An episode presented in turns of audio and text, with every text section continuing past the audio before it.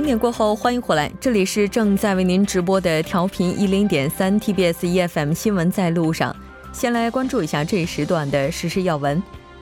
韩国青瓦台二十五日就中战宣言问题表示，我们正以完全开放的态度与当事国协商宣布中战的形式与时期。青瓦台发言人金义谦在今天举行的例行记者会上表示，希望尽快签订中战宣言，这是韩国政府的愿望，并表示结果是怎样还不确定。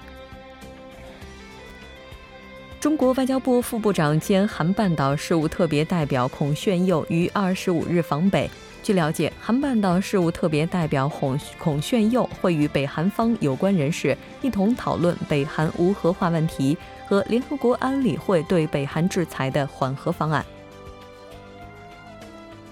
就老挝南部阿速坡省发生的大坝事故，韩国政府决定于二十六日向当地派遣韩国紧急救援队。文总统表示，韩国企业参与了大坝建设，所以韩国政府也应积极响应当地的救援行动，并明确要求政府层面应出台强力救援对策。好的，以上就是今天这一时段的实时要闻。接下来的一个小时将为您带来我们今天的最新趋势，一目了然，新闻放大镜以及新闻中的历史。稍后是广告时间，广告过后马上回来。以独特的视角发现最新流行动态，最新趋势一目了然。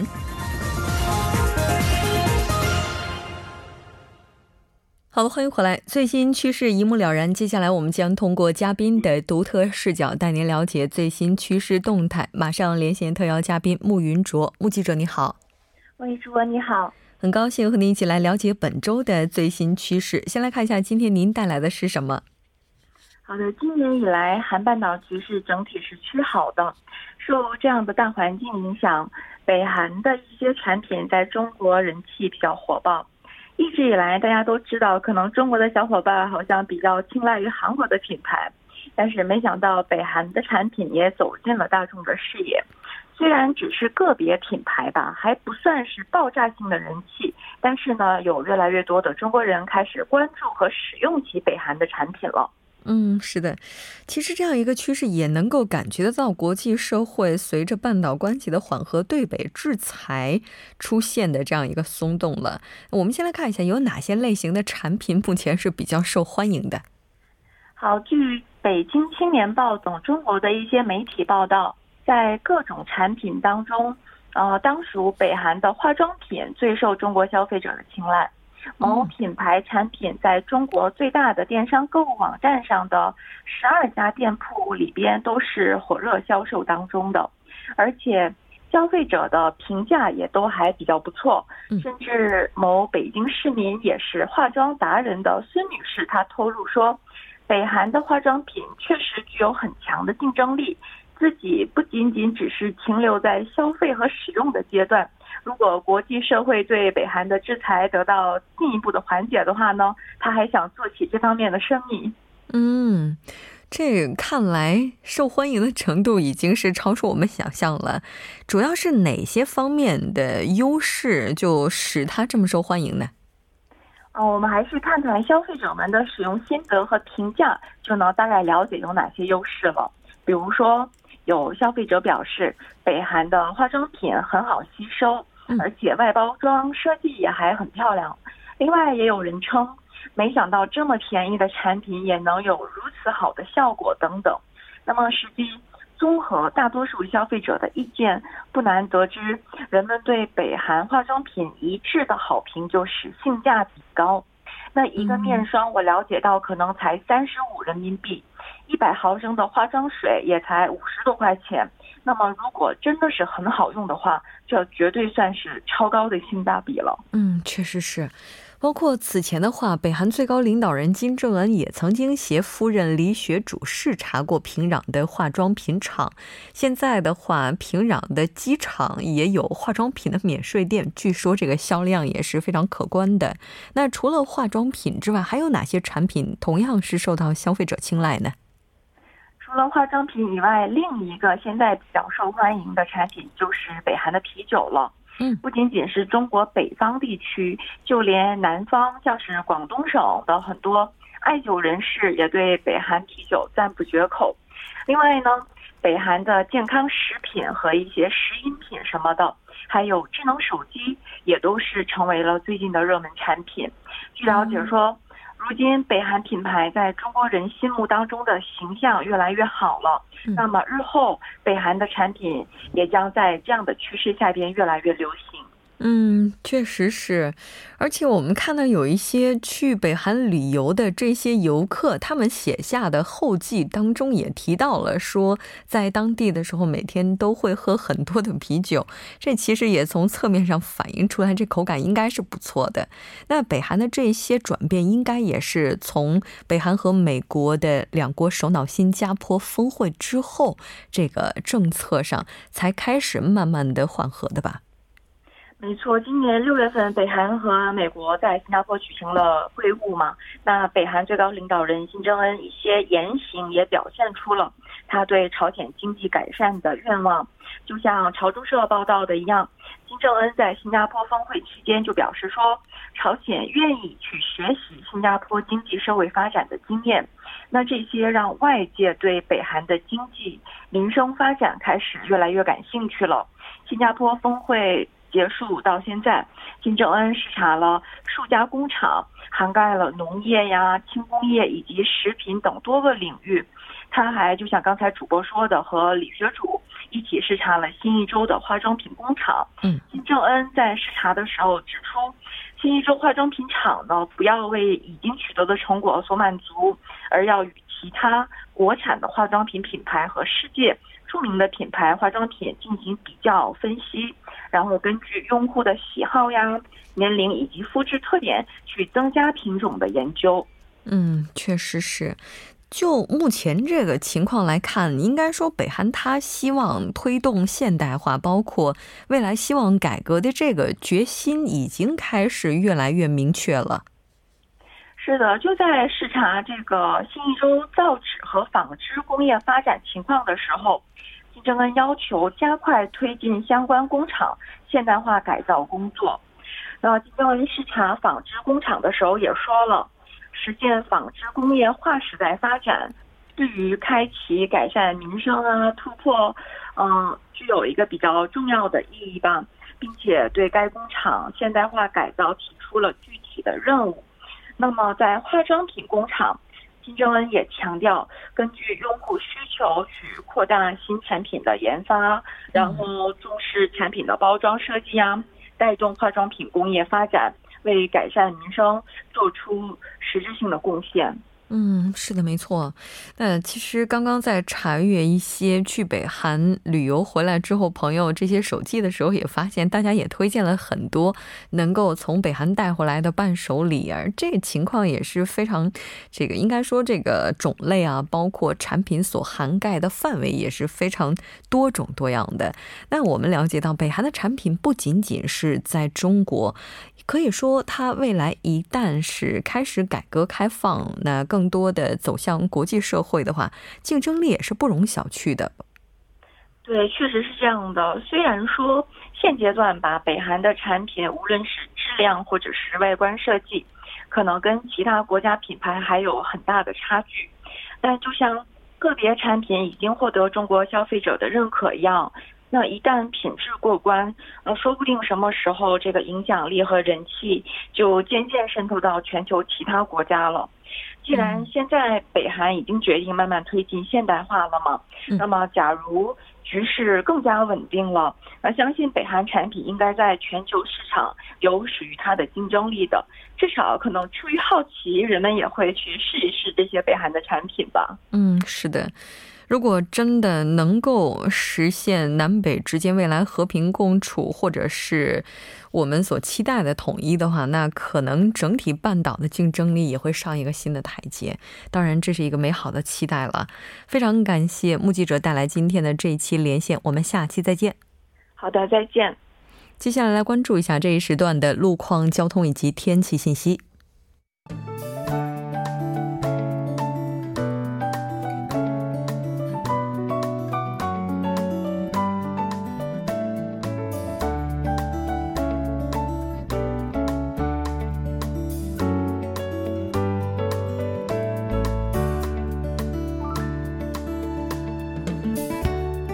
晚间七点十三分，依然是由程琛为大家带来这一时段的路况及天气信息。继续来关注首尔市晚高峰时段的实时路况。第一条消息来自东一路水落地下车道至水落山站方向，早间时段呢，在该路段的三车道上进行的道路施工作业已经结束，路面恢复正常。接下来是在奥林匹克大路河南方向汉江大桥至铜雀大桥，目前在该路段的一车道上停靠着一辆故障车辆，相关人员正在积极处理之中，还望后续车辆参考相应路段，保持安全车距，小心驾驶。下一则路况来自东部干线公路义政府方向中浪桥至岳林高速公路连接口这一路段。不久之前受故障车辆影响而无法通行的三车道呢，目前已经解除交通管制，三车道恢复正常通行。好，继续来关注天气。韩国的七月份能出现连续如此多天的高温，也是非常的罕见的。明天全国大部分地区天气晴朗，首都圈和江原岭西的北部地区有分散性的阵雨，短暂的降雨呢，并不会缓和最近的高温，反而增加了空气的湿度，体感会更加的闷热。公众需要加强防暑和防晒的措施。一起来关注首尔市未来二十四小时的天气预报。今天夜间至明天凌晨多云，最低气温二十八度；明天白天多云，最高气温三十五度。好的，以上就是这一时段的天气与路况信息，我们稍后再见。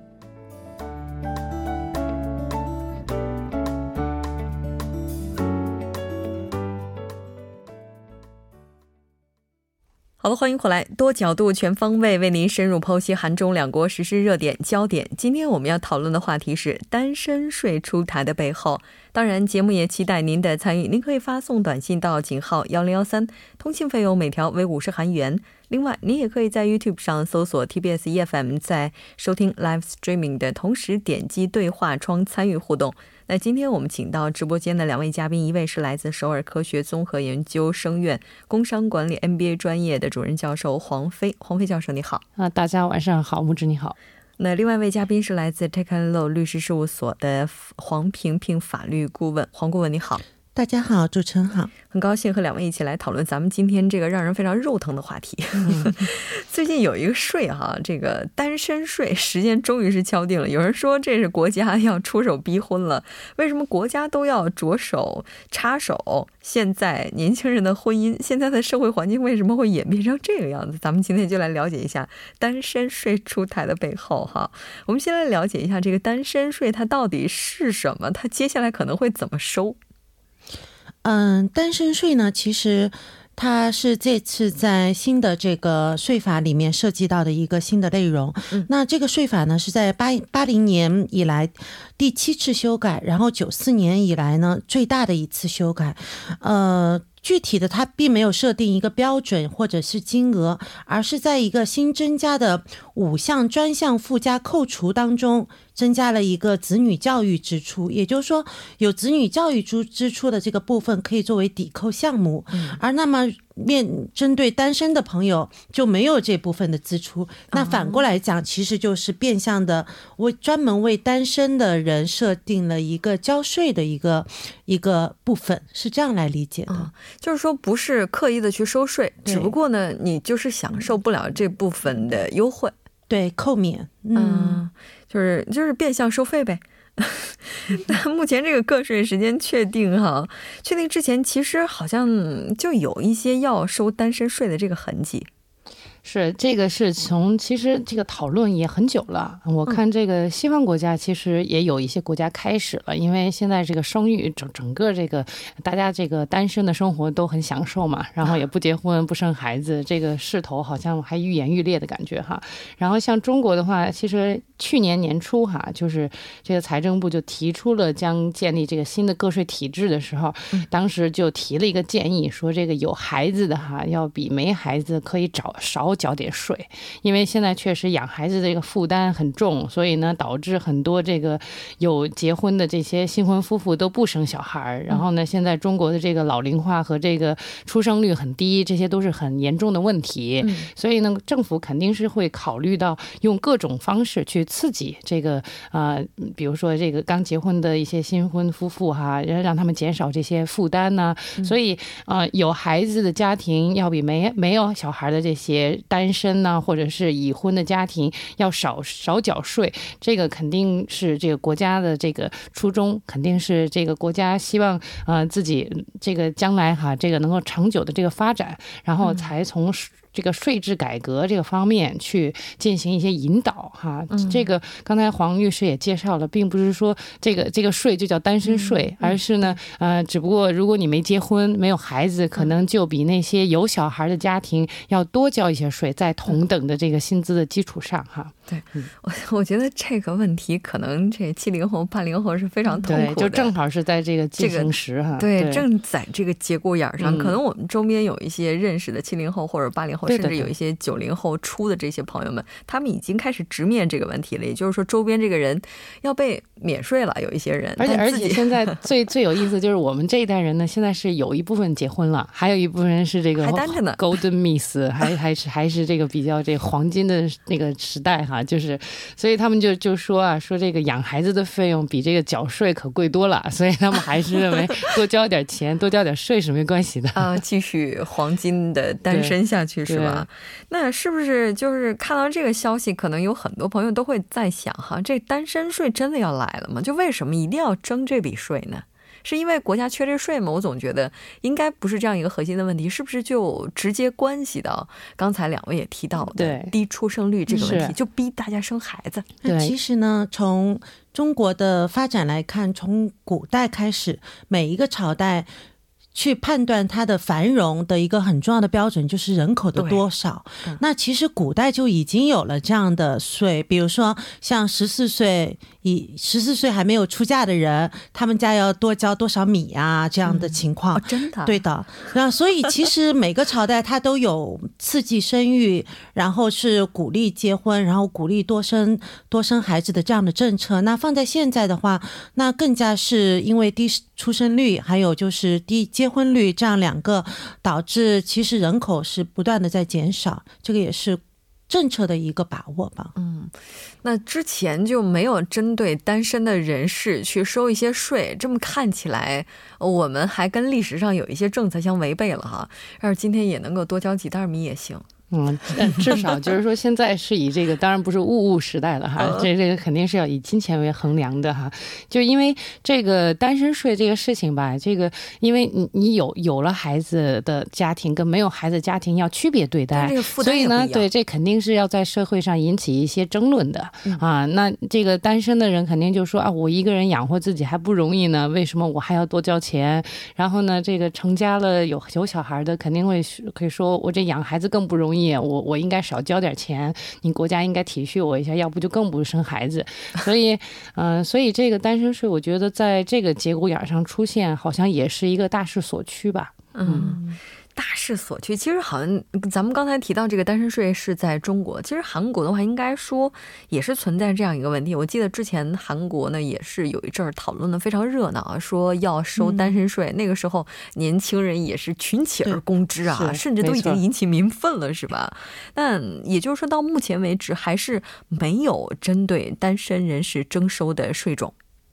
那其实呢，它也是跟类似于中国这样子的，这个就是说，呃，家里有税收里面的减免的问题。那比如说你有小孩有供养的父母的话，那其实它有免扣的项目。那如果你单身的话，这些免扣的项目就没有。那这样计算下来的话呢，年薪如果三千万韩元的单身男女，每年就要就少免扣十七万韩币，大概一千元人民币。年薪六千万的话就。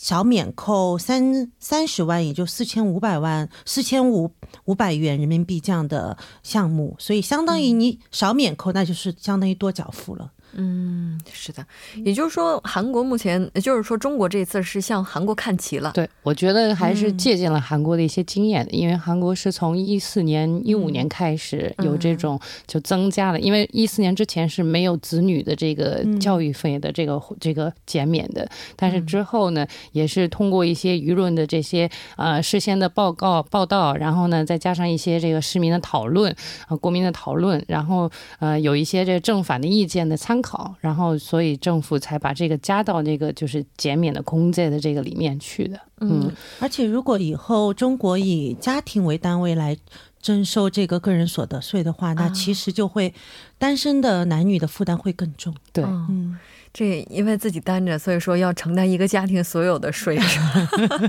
哎，我怎么觉得中国的爸爸妈妈七大姑八大姨又多了一个逼婚的借口了？啊，也也可能是吧。然后你像现在，我其实挺惊讶的，我去查了一下数字，现在这个中国单身男女一共有两亿人。哇，我觉得好多好多。这个总人口才十三亿呢，总人口才十三亿，而且现在是男士比女士要多出来差不多也一亿多人。啊，没有没有一亿多人，sorry，上差不多差不多千万，对，几千万人啊，所以就将来说，二零二零年的时候，可能二零三零年的时候，可能是会有很多光棍出来。就是真的是有一些男士会找不到老婆，哦，这个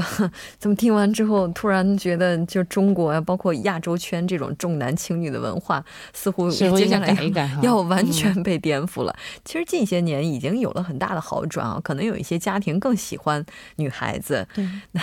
接下来如果参考一下总体的人口比例的话，是不是女性会更受欢迎一些？当然，不管怎么样啊，就是说，其实在中国的这个文化当中，还是。觉得人到了一定的年龄应该做一定的事情，就是说人在不同的年龄阶段应该设置不同的目标。我不知道大家最近有没有关注中国的有一档综艺节目，就是这个就是去用镜头记录一些单身的艺人他们的生活，然后呢有一些嘉宾就在旁边去看，对他们的单身生活进行品头论足，然后去找他们为什么还单着。我不知道这个不在韩国也有吗？啊，对，韩国也有，韩国有一个那个年轻的一个节目，还有一个就是当妈的看自己孩子他为什么还没结婚的节目，也是非常就是让当妈的去看。对对对，我觉得那个节目就是反映了，就是现在你看那个节目哈，应该是好像觉得说，哎呀，呃，妈妈们那么那么担心自己的孩子哈，什么时候能结婚，觉得特别的，其实觉得特别的有问题哈，说这个孩子为什么不结婚？但实际上你去看那个节目，发现他们的生活是那么丰富多彩的，对那种单身生活又出去玩。然后又去挑战好多各种各样的工作什么的，就是好像觉得说现在是因为我们的这个生活哈，随着这个物质这个条件、经济经济的发展，好像就是觉得一个人也活得很有意思。所以呢，也有的有的人就不结婚，不是因为说找不着，也也不是也不是因为说一定要怎么着，就是他就觉得现在很快乐，好像就现在很享受他自己的单身生活。所以这样的话呢，这个当然对整个这个国家的人口的增加是没有什么好。好处的哈，所以这个国家还是需要就是鼓励一下这个结婚和生育这两件事情。对啊，你其实想想看哈，出现了这样的一个税种，其实现在还没出现，只不过是。就是采取曲线的方式对单身人士征了一个税哈，一九年要要正式 要来了。那不管怎么样，对于单身的人士来讲啊，接下来会不会就因为看到出现这样的一个税种，或者说有家庭的、有孩子的人有这样的减免，然后最后开始考虑，哎，我是不是也应该要走入家庭或者怎么样？嗯，因为我也是单身，然 后我都不好意思说。然后我觉得作为一个中国人，那中国也，我也在中国也在交税，那在韩国也在交 税，两边交，两边都都涉及到这样的问题，都被客观的征了追加了税。对，因为都交个税。那其实这样的情况，我自己觉得会有怀疑的感觉，但是不会根本性的去改变你的一个想法，因为这个是一个客观的事实嘛。因为就是你不可避免的一个要去面对的，但是它不会改变你原有的初衷，我觉得。嗯，所以说这次其实我们也不需要想的太多，就是想想给那些家里孩子比较多的家庭减轻一些税收上的这个对他们来讲是一个很大的福利的。哎，我这就特别想问一下黄教授了，就是这方面的减免哈，它的幅度大吗？我觉得这个有一个小孩的还是不是很大的，要要要生两个以上才行。也就是说，一个孩子的话，他可能会有一些补贴啊什么之类的，但是有点小小的失望。所以说，如果真的想弥补这部分失望的话，可能接下来要做的事情就是再追加一个孩子。好的，呃，接下来我们来稍事休息呢。接下来在半点之后呢，继续和黄飞教授以及黄顾问一起来讨论咱们今天的话题。